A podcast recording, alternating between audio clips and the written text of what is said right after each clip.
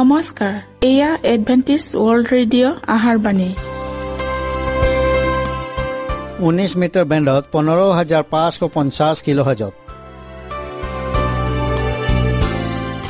Adventist world radio যোগে অসমীয়া ভাষাত প্ৰচাৰিত আহাৰ বাণী প্ৰত্যেক বুধবাৰ আৰু দেওবাৰ সন্ধিয়া সাত বজাত আহাৰ বাণী শুনাৰ পিছত আপোনালোকৰ কিবা মন্তব্য আৰু প্ৰশ্ন থাকিলে আমালৈ এই ঠিকনাত লিখক। আমাৰ ঠিকনাটি হৈছে Adventist world radio' seven day Adventist মণ্ডলী অসম শাখা লতাকাটা বশিষ্ট গুৱাহাটী সাত আঠ এক শূন্য দুই ন।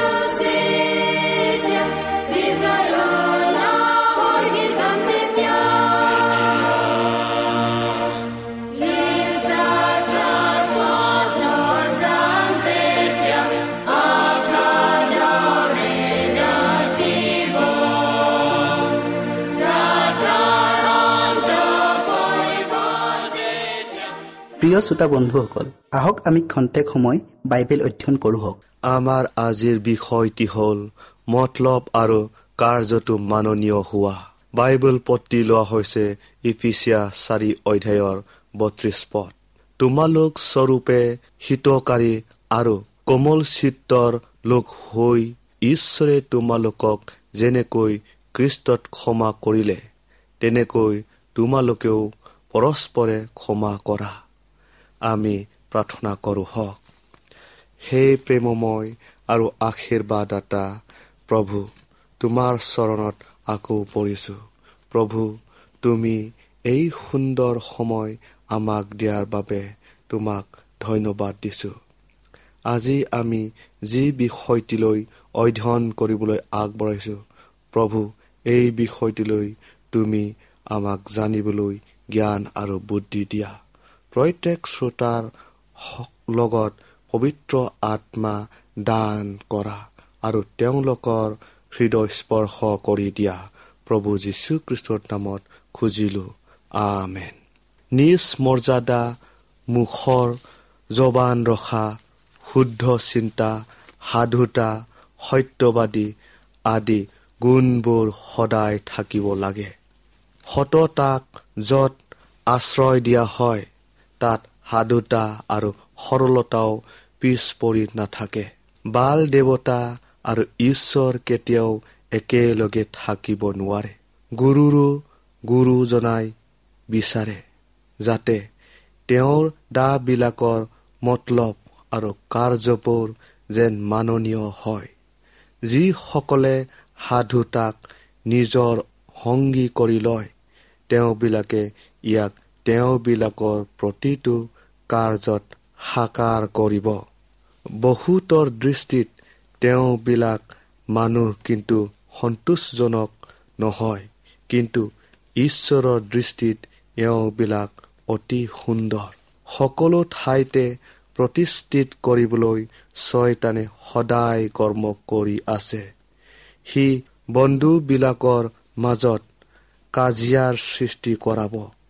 এনেবোৰ মানুহ আছে যিসকলে পৰৰ কথা কয় ভাল পায় আৰু অনৰ্থক কথা কৈ আনৰ বিপক্ষে মিছা সাক্ষী প্ৰদান কৰে। এনেবোৰ মানুহে অনৈক্য আৰু দণ্ড কাজিয়াৰ কঠীয়া সিঁচে স্বৰ্গই ইহঁতক ছয়তানৰ আটাইতকৈ যোগ্য দাহ বুলি আখ্যা দিছে। এজন মানুহৰ জখমক যিমান বিপদজনক বুলি ভাবা হয়। অলপ কাম কৰিয়ে কৃতকাৰ্য হোৱা বুলি নিজকে তোষামোদ কৰা আৰু আনৰ পৰা প্ৰশংসা পাবলৈ বিচৰাটো তাতকৈ বহু গুণে ভয়ানক আৰু বিপদজনক। প্ৰকাশ্য নিন্দা কৰা শত্ৰুতকৈ বাহিৰে বন্ধু হৈ থকা শত্ৰু বেছি বিপদজনক। প্ৰত্যেকজন ব্যক্তি যিসকলে নিজকে প্ৰশংসা কৰি ভাল পায় সিহঁতে নিজৰ শ্ৰেষ্ঠ কাৰ্যখিনিকে যচি নোহোৱা কৰি লয়। প্ৰকৃত মহৎ চৰিত্ৰৰ লোকবিলাকে শত্ৰুৰ মিছা অপবাদৰ বাবে খং নকৰে আৰু সিহঁতৰ বশীভূতো নহয়। প্ৰতিটো মিছা অপবাদে তেওঁবিলাকৰ একো অনিষ্ট কৰিব নোৱাৰে বৰং এইবোৰৰ পৰা সাৱধান হ'বলৈ শক্তিহে পায়। যি শক্তি পিছত গৈ অপৰাজয় শক্তিত পৰিণত হয় প্ৰভুৱে নিজৰ লোকসকলক টোপ খুৱাই নিজৰ লগত ৰাখে।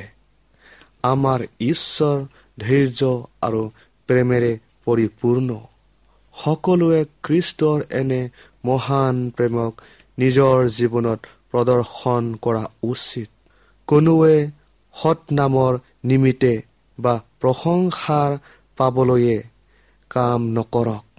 নাইবা উচ্চ পদ বা মান মৰ্যাদাৰ বাবেহে দৌৰি নুফুৰক। কাৰণ এইবোৰ হৈছে আত্মাশ্লাঘা। অহমিকা। কোনো ব্যক্তিৰ বিৰুদ্ধে অপমানজনক মন্তব্য কেতিয়াও নিদিব। কাৰণ যিজনক আপুনি কৰিছে তেওঁ হয়তো ঈশ্বৰৰ দৃষ্টিত মহান হ'ব পাৰে।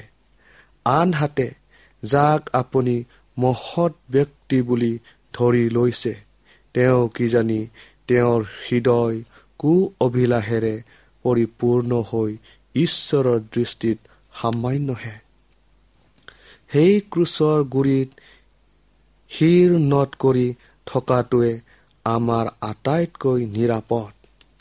নিজকে নম্ৰ কৰি সদায় ঈশ্বৰৰ ওপৰত ভৰসা কৰক কিয়নো কেৱল তেওঁৱে আমাক মহান কৰিবলৈ সমৰ্থ সুবিচাৰ কৰিব পৰা ক্ষমতা আৰু যোগ্যতা এতিয়া সকলোৰে প্ৰয়োজন হৈছে। প্ৰতিজন মানুহৰ কৰ্ম এনেকুৱা উপযুক্ততাৰে আৰু যত্ন আৰু বিশ্বস্ততাৰে সম্পন্ন কৰা উচিত যাৰ প্ৰয়োজনীয়তাক সকলোৱে অনুভৱ কৰিব পাৰে। এজন মানুহে সকলো কামকে মূৰ পাতি ল'ব নোৱাৰে। প্ৰতিজনৰে নিজস্ব স্থান আছে আৰু সেই অনুপাতে কৰিবলগীয়া বিশেষ কামো আছে।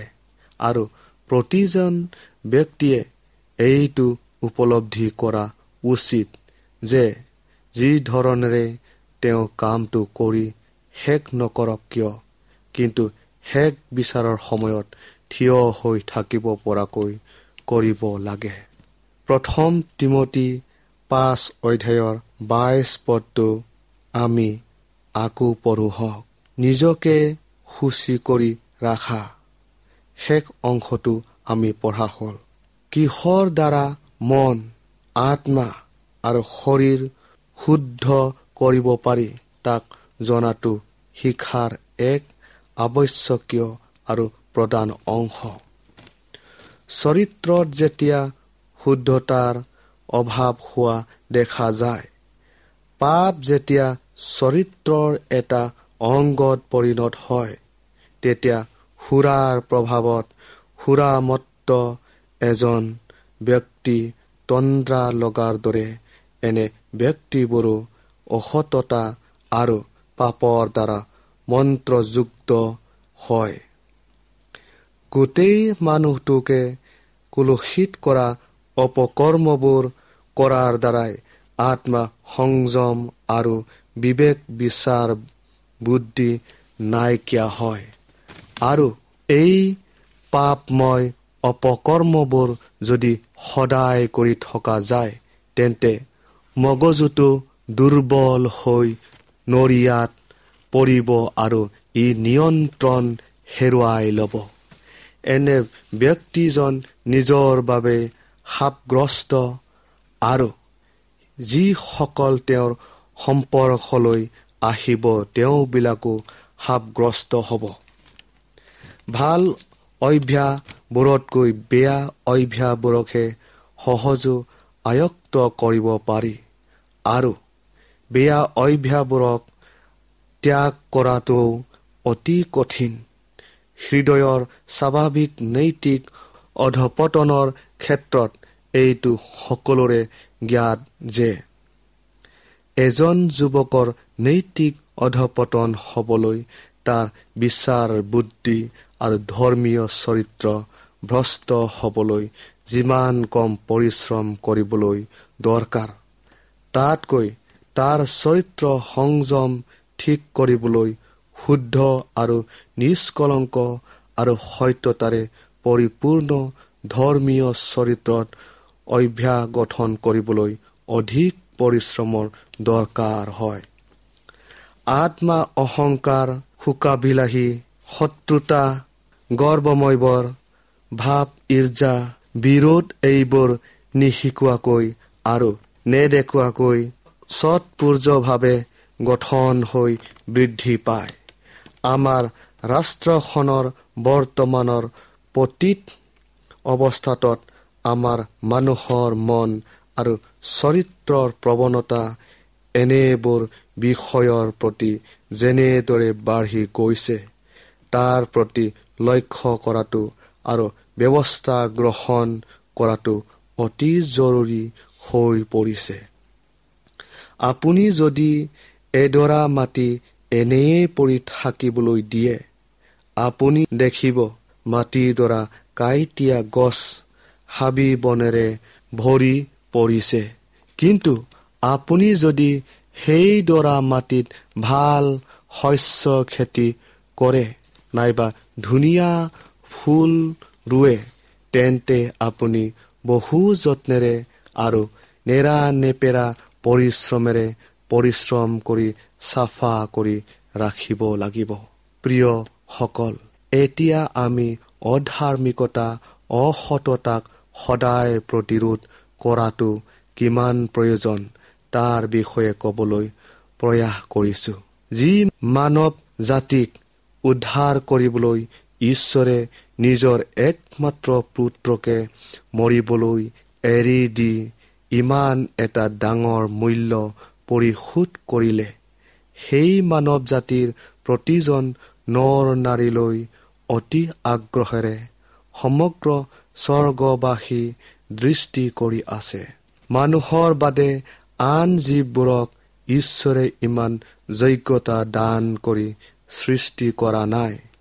যেনেদৰে মানুহৰ গাত ইমান এটা শিষ্টাচাৰ দান কৰি বিশোধন কৰি ইমানবোৰ মহৎ গুণ দান কৰি সৃষ্টি কৰিলে অন্য জীৱন ক্ষেত্ৰত তেনে কৰা নাছিল। ইয়াৰ পাছতো যেতিয়া মানৱ জাতিটো নিজৰ কামাবিলাসত অন্ধ হৈ পাপত ডুব গ'ল তেন্তে ঈশ্বৰৰ কি অৱস্থা হৈছিল আপুনি কল্পনা কৰিব পাৰিবনে? মানুহ কি হ'বগৈ আৰু কিহলৈ পৰিণত হ'বগৈ তাক মানুহে এতিয়াও ধৰিব পৰা নাই। প্ৰিয় শ্ৰোতা বন্ধুসকল খ্ৰীষ্টৰ অনুগ্ৰহৰ যোগেদি মানসিক প্ৰগতিত মানুহে স্থিৰতা আনিবলৈ সক্ষম। তাৰ মনত সত্যতাৰ পোহৰ পৰিবলৈ দিয়ক আৰু সি ঈশ্বৰক আটাইতকৈ অধিক প্ৰেম কৰিবলৈ শিকক আৰু যি জনা তাৰ বাবে মৰিল সেই কৃষ্টই তেতিয়া তাক শক্তি যোগাব। তেতিয়া সি পৃথিৱীত এজন শিশু হ'ব পাৰে। কিন্তু অমৰতাৰ উত্তৰাধিকাৰী হ'ব। ঈশ্বৰে আমাক সকলোকে আশীৰ্বাদ কৰক।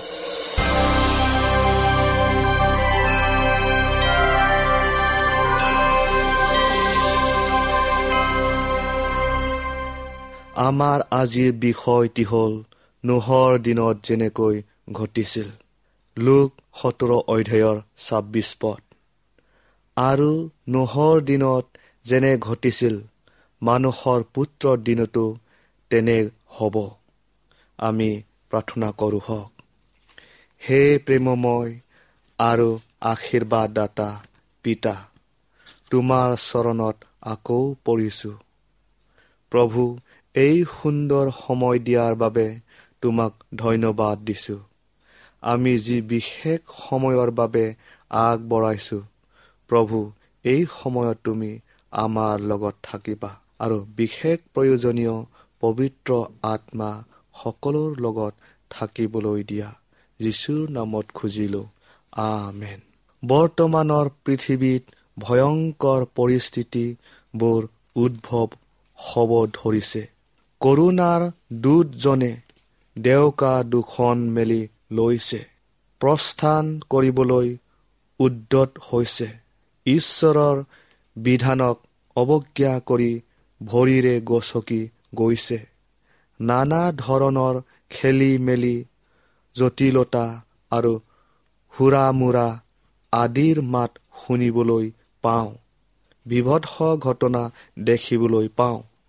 অভাৱ আৰু অনাটন ভূমিকম্প আৰু বাণী পানী মানুহৰ দ্বাৰা সংঘটিত ভয়ংকৰ প্ৰকাশ্য উদ্ভণ্ডালী উপদ্ৰৱ আদি ঘটনা দেখিবলৈ পোৱা যায়। একো কাৰণ নথকা অধৈৰ্যতা আদি সাধাৰণ বিষয় হ'ল। চদুম আৰু গমোৰা নগৰৰ মানুহৰ দৰে যিসকল অতি সোনকালে দুৰ্নীতি পৰায়ণ হৈছে পাপত কুলুষিত হৈছে সেইসকলৰ ওপৰত অতি সোনকালে ঈশ্বৰৰ ক্ৰোধ পৰিব। ইতিমধ্যে অগ্নি আৰু জলপ্লাৱনৰ দ্বাৰা হাজাৰ হাজাৰ মানুহৰ জীৱন আৰু ধন সম্পত্তি নষ্ট হ'ল। যি ধন সম্পত্তিবোৰক সিহঁতে স্বাৰ্থপৰতাৰে দুখীয়াসকলক শোষণ কৰি অৰ্জন কৰিছিল। ঈশ্বৰে নিজৰ কাৰ্য অতি সোনকালে শেষ কৰিব আৰু পাপক অন্ত কৰিব। এই শেষৰ দিনৰ অধৰ্মৰে পৰিপূৰ্ণ অভ্যাস আচাৰ ব্যৱহাৰ চৰিত্ৰ আদিৰ দৃশ্যৰ বিষয়ে দেখুওৱা হৈছে। পৃথিৱীত প্ৰচলিত অধৰ্মতাৰে পৰিপূৰ্ণ বিষয়বোৰে ঈশ্বৰৰ লোকসকলৰ মনত এক গভীৰ সাঁচ বহুৱাব পাৰে। নোহৰ দিনত যেনে ঘটিছিল মানুহৰ পুত্ৰৰ আগমনৰ দিনতো তেনে ঘটিব। পৃথিৱীৰ ওপৰত থকা তেওঁৰ নিষেধাজ্ঞা তেওঁ গুচাবলৈ আৰম্ভ কৰিছে আৰু অতি সোনকালে পৃথিৱীত মৃত্যু আৰু ধ্বংস সংঘটিত হ'ব। যিবিলাকে দুখীয়াৰ ওপৰত নিজকে ধনী দেখুৱাইছে। অতি সোনকালে তেওঁবিলাকৰ বিৰুদ্ধে অপৰাধ আৰু নিষ্ঠুৰ অমংগল কাৰ্য চলোৱা হ'ব। এনে অৱস্থাত যিসকলৰ ওপৰত ঈশ্বৰৰ ৰক্ষা কবচ নাথাকিব তেওঁবিলাকে কোনো ঠাইতে নিৰাপদ স্থান অথবা নিৰাপত্তা বিচাৰি নাপাব।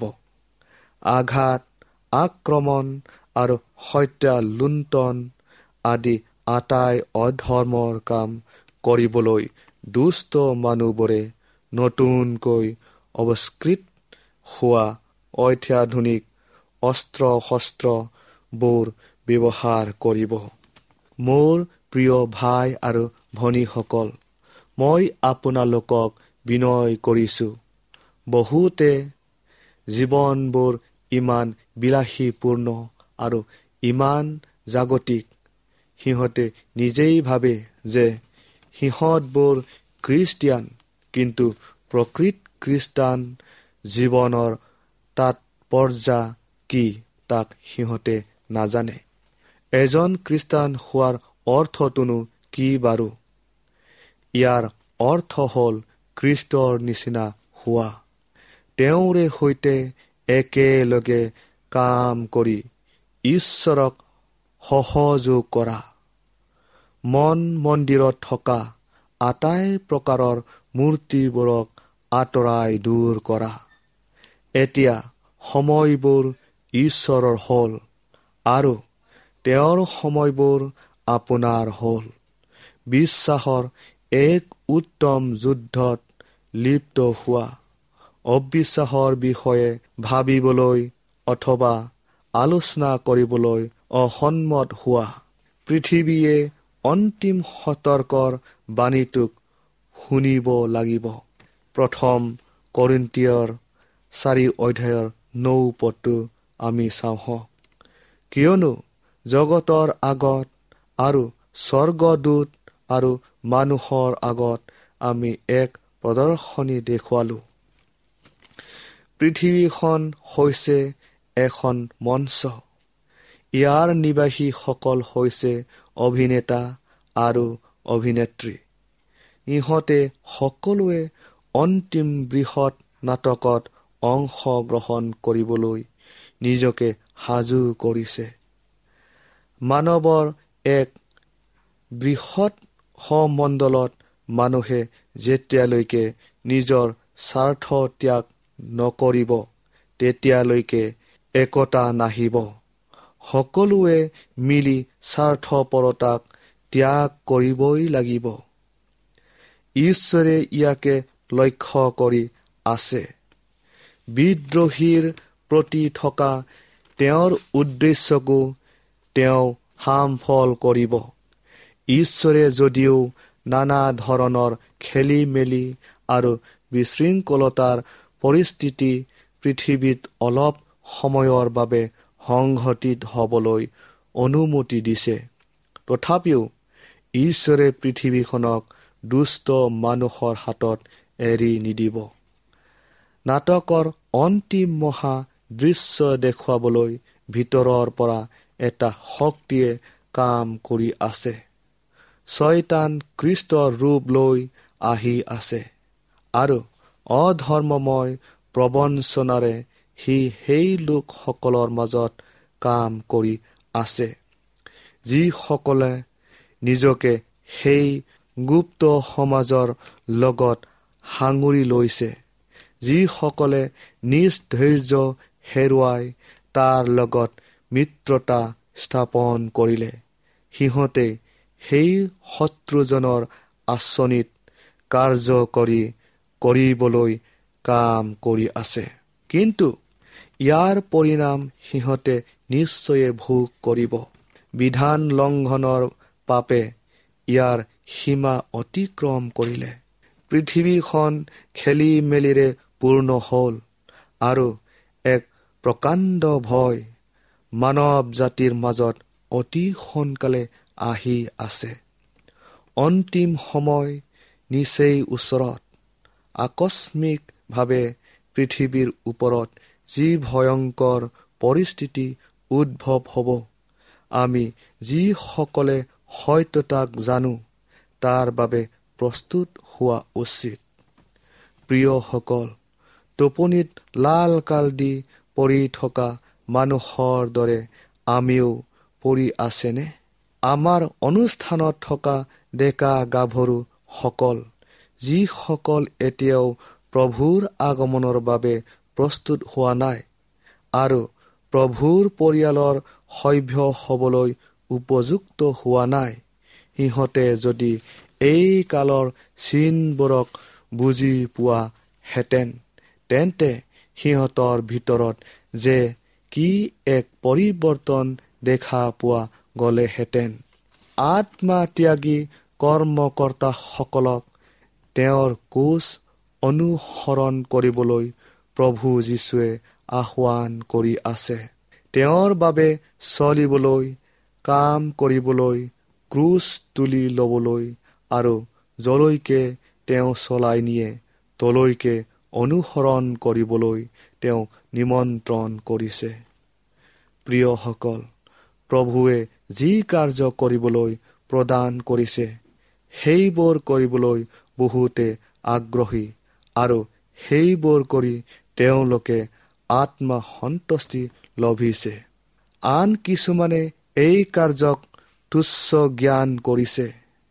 এনেবোৰ খ্ৰীষ্টানৰ ধৰ্ম বিশ্বাস দুৰ্বল। পাপীৰ বাবে খ্ৰীষ্টই নিজকে দান কৰিছিল। মানুহ যেতিয়া পাপত পতীত হৈ ধ্বংসৰ মুখলৈ যায় সেই দৃশ্য দেখি আমি উত্তেজিত হোৱা উচিত। আৰু সৰ্বনাশলৈ গতি কৰা জীৱনটোৰ পৰিত্ৰাণৰ বাবে কাম কৰা উচিত। প্ৰিয় বন্ধুসকল কাৰণ এই জীৱনবোৰক খ্ৰীষ্টই অপৰিসীম মূল্যৰে কিনি ল'লে। ঈশ্বৰৰ পুত্ৰজনাই সেই কালবাৰীৰ কোচত শত হৈ তাৰ মূল্য পৰিশোধ কৰিলে। সিহঁতে অনন্ত জীৱন পাব নে অনন্ত মৃত্যু পাব? দিন প্ৰতিদিনে সিদ্ধান্ত নিজেই ল'ব লাগিব। ঈশ্বৰে আমাক সকলোকে আশীৰ্বাদ কৰক।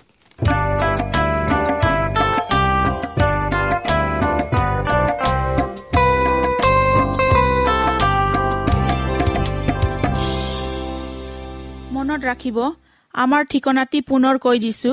Adventist world radio' Assam region of seven day Adventist voice of hope Latakata Basistha Guwahati seven eight one zero' two nine প্ৰিয় শ্ৰোতা বন্ধুসকল এডভেণ্টিজ ৱৰ্ল্ড ৰেডিঅ' যোগে আহাৰবাণী প্ৰচাৰত আপোনালোকক পুনৰ লগ পোৱাৰ আহাৰে আজিলৈ সামৰিলোঁ। ধন্যবাদ।